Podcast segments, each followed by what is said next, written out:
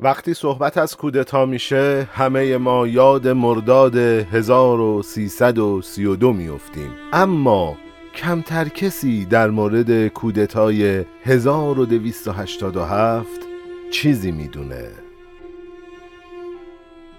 مرگا به من که با پر تاووس عالمی یک موی گربه وطنم را عوض کنم. درود به روان پاک همه شهیدان راه آزادی. درود به همه مردم شریف ایران. شما شنونده 29 مین اپیزود پادکست ایران و انقلاب هستید که در روز شنبه دوم اردیبهشت ماه 1402 با روایت من مجتبا شایسته منتشر میشه. بازگشت منفور شدن و محبوب شدن جزء جدایی ناپذیر تاریخ سیاسی و اجتماعی کشور ما ایرانه. ایران اسپحت و امیرن و امسیت و اسیرن و توی یک روز درود بر مصدق و مرگ بر مصدق گفتنهای زیادی رو دیده. تاریخ ایران چه بازگشت های تلخی رو تجربه کرده. ما از این عبارت تو ادامه روند بررسی تاریخیمون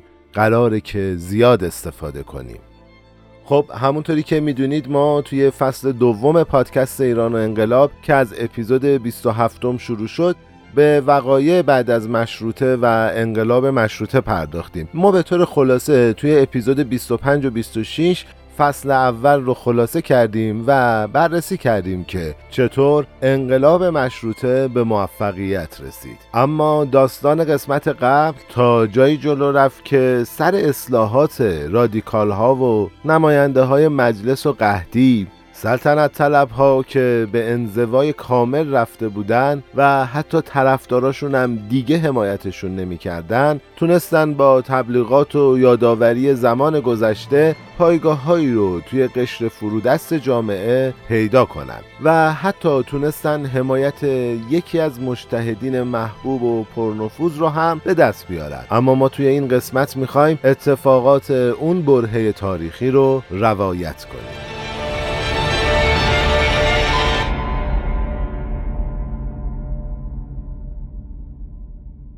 سلطنت طلبا به محض اینکه نظر شیخ فضلالله نوری مجتهد به شدت محافظه کار که توی اعتراضات سال 1285 به آیت الله بهبهانی و تبا تبایی پیوسته بود رو جلب کردن توی اواخر آذر به خیابون ها ریختن و شیخ هم که از رادیکالای مذهبی به شدت میترسید امام جمعه سلطنت طلب تهران رو برای تشکیل سازمانی به اسم انجمن محمد صلی الله حمایت کرد و از همه مسلمین صدیق خواست که برای دفاع از شریعت در برابر مشروط طلبان کافر توی میدون توپخونه جمع بشن. خب من دو تا نکته بگم. سلطنت طلب اینجا به معنی اون کسایی بودش که طرفدار پادشاهی قاجار بودن و البته مخالف مشروطیت. نکته دوم که نکته خیلی مهمی هم هست اینه که خیلی جالبه. حتی سلطنت طلبا متوجه شدند که برای گول زدن قشر پایین مردم باید دست به دامن مذهب بشن. می‌بینیم دیگه. میگن بیاد یه انجمنی بسازیم که اسم این انجمنه انجمن محمد صلی الله هستش. یعنی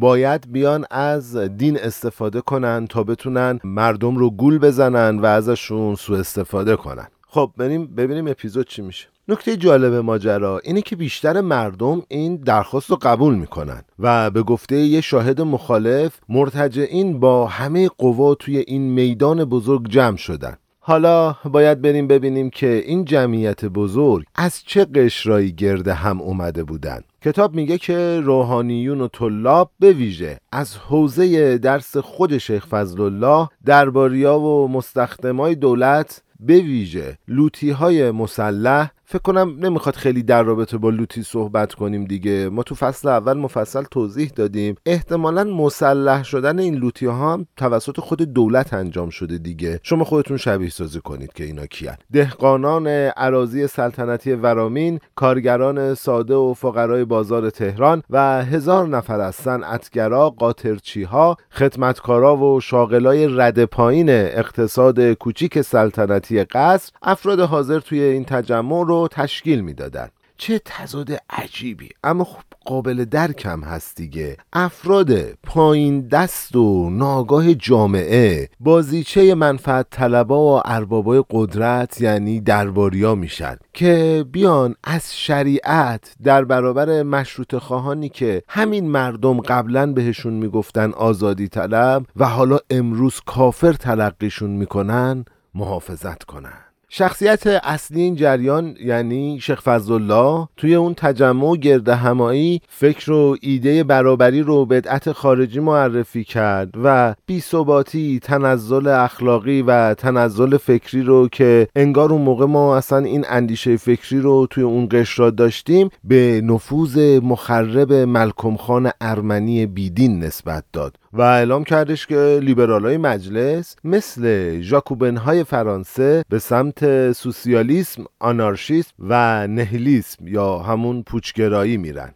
خب این اعلامیه رو می‌تونید توی کتاب تاریخ بیداری ایرانیان از نازم الاسلام کرمانی جلد اول صفحه 164 تحت عنوان اعلامیه به مؤمنین مطالعه کنید. خیلی باحاله که شیخ فضلالله اصلا به مؤمنات اعتقادی نداشته فقط به مؤمنین اعتقاد داشته. بگذاریم. من فقط توی پرانتز یه توضیحی در رابطه با ژاکوبن ها توی فرانسه بدم که بدونیم این عالم و متفکر بزرگ جهان اسلام منظورش دقیقا چی بوده. انجمن طرفداران نظامنامه که به باشگاه یا حزب ژاکوبن هم شناخته می شدن یکی از معروفترین حزبهایی به حساب می اومدن که به دلیل داشتن نفوذ سیاسی نقش عمده ای رو توی توسعه و پیروزی انقلاب فرانسه ایفا کردند. و لفظ ژاکوبن توی اون زمان به انقلابخواها و هواداران اصلاحات ریشه‌ای گفته می‌شد و خب طبیعتا اگه می‌خواید بیشتر در رابطه با این موضوع بدونید می‌تونید به مراجعی که توی اینترنت هست مراجعه کنید سرچ کنید تا اطلاعات بیشتری در رابطه با این گروه به دست بیارید. خب بریم سراغ پادکست. در نتیجه اعلامیه شیخ بزرگ اون روزگار باعث شد جماعتی با این حرفا تحریک بشن و به هر آبری که حتی به طور اتفاقی کلاه اروپایی سرش بود به دلیل حمایت از مشروط خواهان بیدین حمله کنند و کم کم آماده شدن که بیان به مجلس شورای ملی هم حمله ور بشن. نکته جالبش اینجاست که یه عده آنارشیست برای جلوگیری از آنارشیسم دست به آتش به اختیاری می‌زنن. خب ولش کن. بگذریم. البته این وسط فقط یه مشکلی وجود داشت. ببینیم اون مشکل چیه. این جمعیت عصبانی باید در برابر پشتیبانی عمومی گسترده از مجلس شورای ملی عقب نشینی می‌کردن. یعنی چی؟ ببینید ما توی اپیزود قبلی هم گفتیم. اکثر مردم جامعه دست به دست هم داده بودند تا از این دوره سیاه پسا انقلاب عبور کنند و این دلواپسین هم که توضیحشون رو دادیم کاری به جایی نمی‌تونستن ببرن. خب چون جامعه اصناف تو حمایت از مشروطه اعتصابات عمومی رو برگزار می کرد و گفته می شد بیش از 100 هزار نفر از جمله هفت هزار داوطلب مسلح از انجمن آذربایجانی ها و انجمن فارغ و تحصیلان برای دفاع از مجلس شورای ملی آماده شده بودند. یه شاهد انگلیسی که توی شروع درگیری ها حضور داشت برای ادوارد براون اتفاق رو توصیف می‌کنه که ما به خاطر نوع روایتش عبارت رو اول طبق نوشته کتاب براتون می‌خونیم و حالا بعد یه توضیحی هم در رابطه باهاش میدیم. اون شاهد میگه که لحظه و صحنه بس تماشایی بود. درون و بیرون دو ساختمان یکی از شگفت آورترین توده هایی که دیده روزگار کهن در برابر نیروی ستم اهریمن تیرگون تا کنون ندیده بود پر بود. اروپا رفتگان با یق سفید آهاردار آخوندها با امامه سفید سیدان با امامه سبز و سیاه که نشانی از نیاکانشان است کلاه نمدیان دهقانان و کارگران اباپوشان بازاری همه در هم آمیخته. در دلشان آتش مقدس فروزان است و در جنگی به سوی آزادی به امید فداکاری گام نهادند. این پاراگرافی که با هم خوندیم نشون میده که جرقه اتفاقات شدیدتری که منجر به به تو بسته شدن مجلس شد از اینجا شروع میشه. اما بریم ببینیم که بعد از این جریانات شاه چه کار می‌کنه؟ کتاب میگه که شاه بلافاصله عقب نشینی می‌کنه و از پیروانش می‌خواد که متفرق بشن تو ادامه اپیزود من دلیلش رو میگم. بعد از موسیقی کاملا متوجه میشید که چرا شاهی که مجلس رو به تو بس اینجا با وجود اینکه هواداراش تو خیابون بودن و می‌خواستن درگیری ایجاد کنن عقب نشینی کرده. مطمئن باشید به صلاح ایران نبوده و پای دولت خارجی در میونه اونجا توضیح میدم. علاوه بر این شاه با منتقل شدن بریگاد قزاق به وزارت جنگ موافقت کرد و قول داد که اوباش و درباری هایی که توی تظاهرات شرکت کرده بودن رو تبعید کنه. فکر کنم منظورش از اوباش همون لوتی های مسلحی بودن که با لباس مردم توی مردم میچرخیدن. و دوباره نسبت به مشروطیت سوگند وفاداری یاد کرد. اما نکته اینه که درست اون نتونست انقلاب و شکست بده. اما تونست موافقا و حامی های زیادی رو برای خودش توی جامعه دست و پا کنه. اما توی اون اوضاع یه عامل دیگه هم موقعیت سلطنت طلبا رو توی نیمه اول سال 1286 بهتر کرد. حالا اون چیه؟ نیمه اول سال 1286 یک قرارداد بین روسیه و انگلیس مبنی بر تقسیم ایران به مناطق نفوذ باعث میشه که روحیه مشروط خواه ضعیف بشه و در ادامه این وضعیت یکی از بزرگان ثروتمند اون زمان که از طرح بودجه مجلس که به ضررش تموم شده بود به وحشت افتاده بود میاد و یه وامی به مبلغ ده هزار پوند به شاه میده. الان ده هزار پوند زیاده. وای به حال اون موقع. و شاه هم میاد از اون پول برای حمایت و تقویت خودش بین ها استفاده می‌کنه و اون پول رو تقسیم می‌کنه. شما یادتونه دیگه قزاقا درسته که گارد سلطنتی و حمایتی پادشاه به حساب می اومدن اما وفاداریشون خیلی سفت و سخت نبود. چند باری هم که زمزمه پشت کردنشون به مزفر شاه شنیده شده بود. یادمونه دیگه همین چند دقیقه پیش گفتیم شاه موافقت کردیم بریگارد قزاق بره به وزارت جنگ. چی شد که میاد بهشون پول میده؟ خیلی عجیبه. نیروهای نظامی رو میاد با پول وفاداریشون رو می‌خره تا در مقابل مردم بیستند و این نیروهای نظامی احتمالا اگه از بازاریا پول می‌گرفتن می‌رفتن شاهو میکشتن. اینجا بازاری ها درست عمل نکردن. به نظر من اینا جز متن اپیزود نبود. خب از اون طرفم رحیم خان رئیس قبایل سون آذربایجان که تا اون موقع ساکت بود وفاداری خودش رو میاد به شاه اعلام می‌کنه. امیر مفخم رئیس ایل حاج ایلخانی بختیاری که همسر یکی از شاهزاده های درباری هم بود میاد به شاه اعلام وفاداری می‌کنه و با نیروهای مسلح خودش وارد تهران شد. اون موقع بود که پادشاه علاوه بر حمایت بخشی از بدنه مردم فرودست پشتیبانی نظامی هم همراه خودش داشت.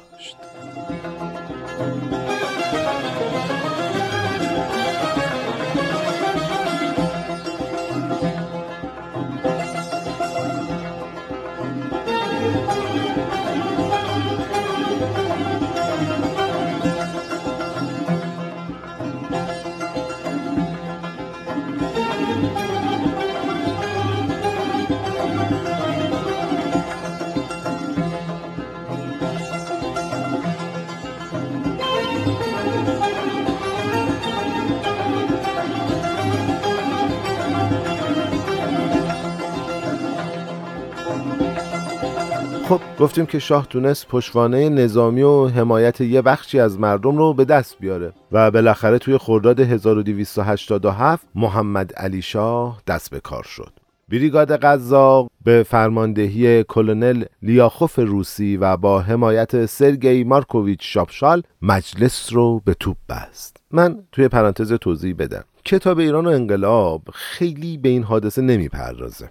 اما ما طبق معمول سعی کردیم از منابع مختلفی استفاده کنیم و زاویه های مختلف این رویداد مهم تاریخی که بهش اشاره نشده بود رو تعریف کنیم. هم داستان رو بهتر متوجه میشیم هم از تاریخ درس می‌گیریم تا بتونیم که تصمیمای بهتری بگیریم.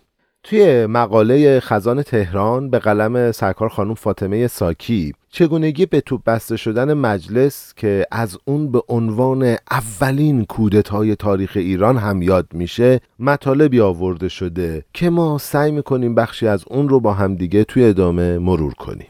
توی این مقاله اشاره می‌کنه که تو جریان به توپ بسته شدن مجلس دولت روسیه نقش پررنگ و مهمی داشت. اگه یادتونم باشه ما گفتیم که شاه کاملا تحت تاثیر روسیه بود.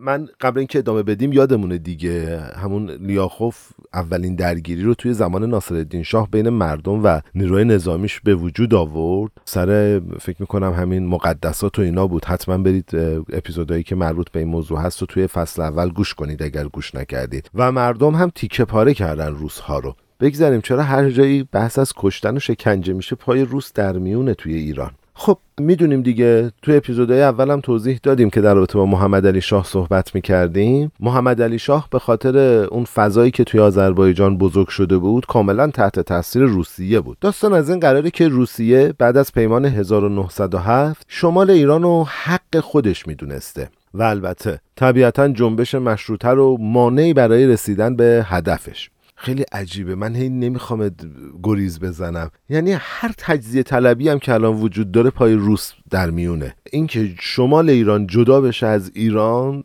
فکر روس بوده. به توپ بسته شدن مجلس هم الان داریم می‌خونیم پایش روس بوده.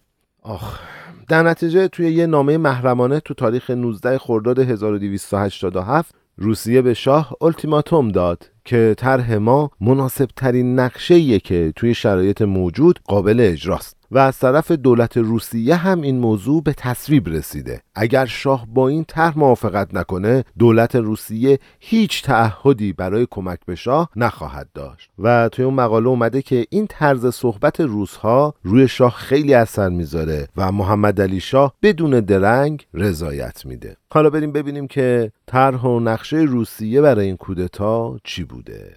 توی اون طرح برنامه این بود که سفارت روس و شاه تلاش کنن اعضای معتبر مجلس رو با پول و وعده خریداری کنن. ماشاءالله از همون اول نماینده مجلس خریده می شدن که اونا هم موظف باشن توی آخرین جلسات مجلس طبق دستوری که روس بهشون میده عمل کنن. همینطور هم تاکید شده بود که تا آمادگی کامل شرایط کودتا دوستی با مجلس حفظ بشه. پس می‌فهمیم چرا محمد علی شاه کوتاه اومد و مردم وفادارش رو از توی خیابونها جمع کرد. و بعدش هم به مشروط سوگند وفاداری خورد. اونم دوبار مورد بعدی که به اشاره شده اینه که یه روز قبل از موعد معین تعدادی از ها با لباس مبدل یعنی با همون لباس شخصی که مردم داشتن منظورشونه به مجلس و مسجد سپه سالار برن و با تیراندازی هوایی بهونه‌ای به حکومت برای بمباران بدن. پس یه بار دیگه بررسی کنیم. خیلی این تحلیل های تاریخی کمک اون می‌کنه ها. ببینیم شاه میاد چند نفر رو با لباس عادی میفرسته توی مجلس و مسجد سپه سالار که تیراندازی هوایی کنن که یه بهونه به دستش بیاد که بیاد به مجلس حمله کنه. نمی‌دونم. من حس می‌کنم خیلی غریب این داستان. بریم جلو. همینطور قرار بود که توی همون روز مشخص همه بناهای مجلس و اطرافش رو بریگاد قزاق محاصره کنه و بعد از تارومار کردن مدافعین منازل مشروط طلبا و نماینده های مجلس از طرف سربازا و غیر نظامی ها غارت بشه.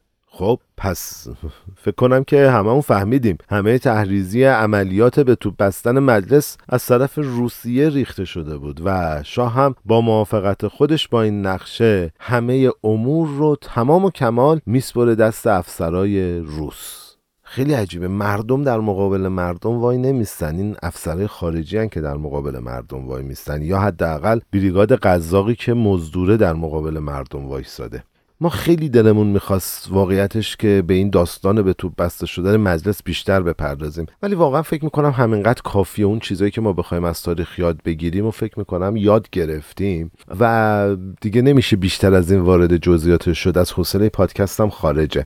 اگرم علاقه من بودید که بیشتر در رابطه با به توپ بسته شدن مجلس اطلاعات داشته باشید همین رفرنسی که معرفی کردیم رفرنس خوبیه. بهش مراجعه کنید و مطالعه کنید.